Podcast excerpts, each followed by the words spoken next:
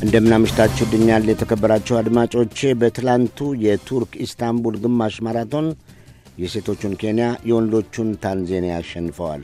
በወንዶቹ ኢትዮጵያ የሁለተኝነቱን ስፍራ ወስዳለች። በመስክ ቴኒስ ራፋኤል ናዳል በአስረኛው የባርሴሎና ኦፕን ድል ተቀዳጅቷል። በእግር ኳስ የኢትዮጵያና የአውሮፓ ፕሪምየር ሊግ ግጥሚያዎችን እናያለን። አብራችሁን ቆዩ።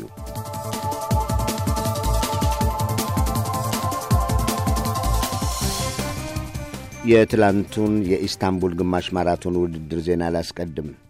በመግቢያ ላይ እንደገለጽኩት በወንዶቹ ኢስማኤል ጁማ ከታንዛኒያ፣ በሴቶቹ ሩት ቼፐንጌቲች ከኬንያ ናቸው ድል የተጎናጸፉት። ሩት በ10619 ጁማ በ10009 ገብተዋል። የሁለቱም ሰዓት በቱርክ ፈጣኑ ነው ተብሏል። በሴቶቹ ከአንድ እስከ ሦስት አሸናፊዎቹ የተለዩት ገና በተጀመረ አምስተኛው ኪሎ ሜትር ላይ ቢሆንም ቅደም ተከተላቸው የታወቀው ግን አምስት ኪሎ ሜትር ሲቀራቸው ነው። ቼፐንጌቲች በኦሎምፒክ ማራቶን የብር ሜዳሊያ ተሸላሚዋ ዩኒስ ኪርዋና ኢትዮጵያዊቷ ወርቅነሽ ደገፋ በዚሁ ቅደም ተከተል ቆይተው በዚያው አጠናቀዋል። በ10619 በአንደኝነት ያጠናቀቀችው ቼፐንጌቲች ከቱርኩ record ላይ 28 ሴኮንዶችን አንስታለታለች።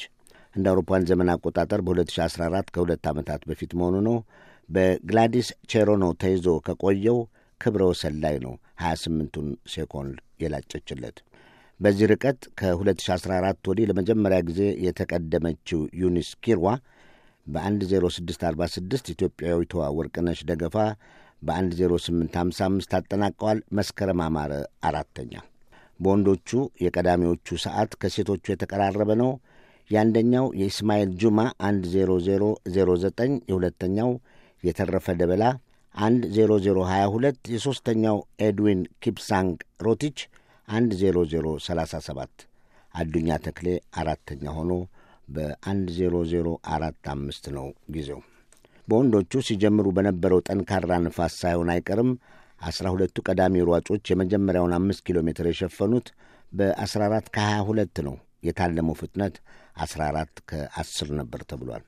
በአንደኝነት ያጠናቀቀው ጁማ ሀያኛው ኪሎ ሜትር ላይ የደረሰው በ57 ከ05 ነው። ከተረፈ ደበላ በሰባት ሴኮንዶች ርቆ ጁማ ከአንድ ሰዓት በታች በሆነ ጊዜ ለማጠናቀቅ ከባድ ሙከራ አድርጓል።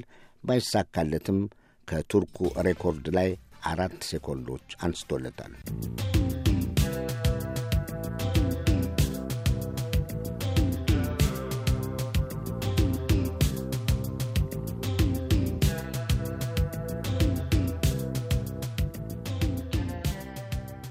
በመስክ ቴኒስ የ30 ዓመቱ ስፔናዊ ራፋኤል ናዳል በባርሴሎና ኦፕን በተከታታይ ሲያሸንፍ ትላንት ለአስረኛ ጊዜ መሆኑ ነው።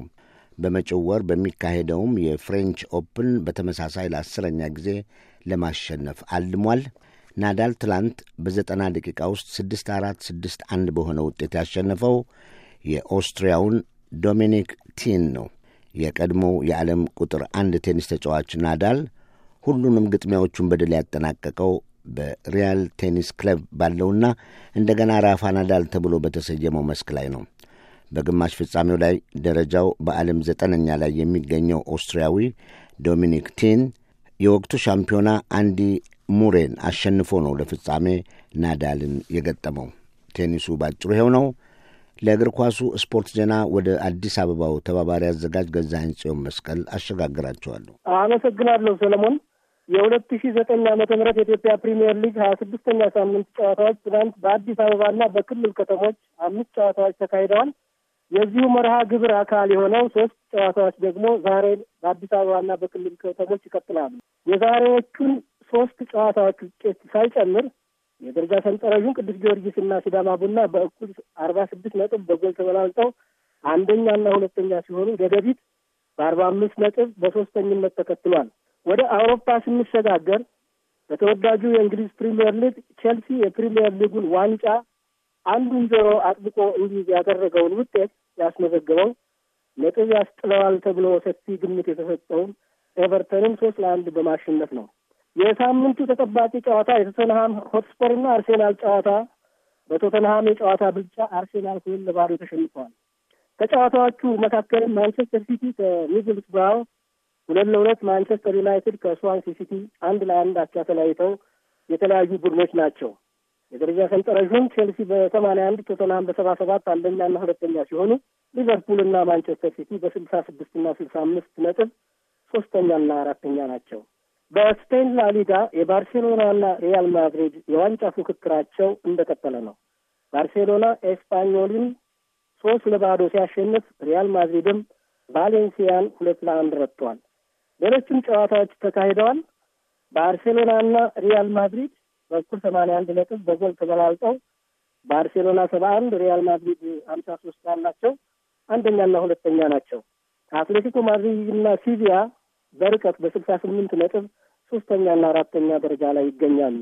ሊዮኔል ሜሲና የቡድን ጓደኛው ሉዊስ ሱዋሬዝም ሁለቱም ከባርሴሎና ናቸው። ኮከብ ጎል አግቢነቱን በሰላሳ ሶስትና በሀያ ስድስት ጎል አንደኛና ሁለተኛ ሆነው እየመሩ ሲሆን ክርስቲያኖ ሮናልዶ ከሪያል ማድሪድ በአስራ ዘጠኝ ጎል በሶስተኛነት ተከትሏቸዋል። ይኸው ነው በእኔ በኩል ያለው። ሰለሞን አመሰግናለሁ። ገዛኸኝ ጽዮን መስቀል ነበር ከአዲስ አበባ አመሰግናለሁ። በዚሁ እናጠቃልላለን። ሳምንት በተመሳሳይ ዝግጅት እስክንገናኝ ሰላም፣ ደህና ቆዩን።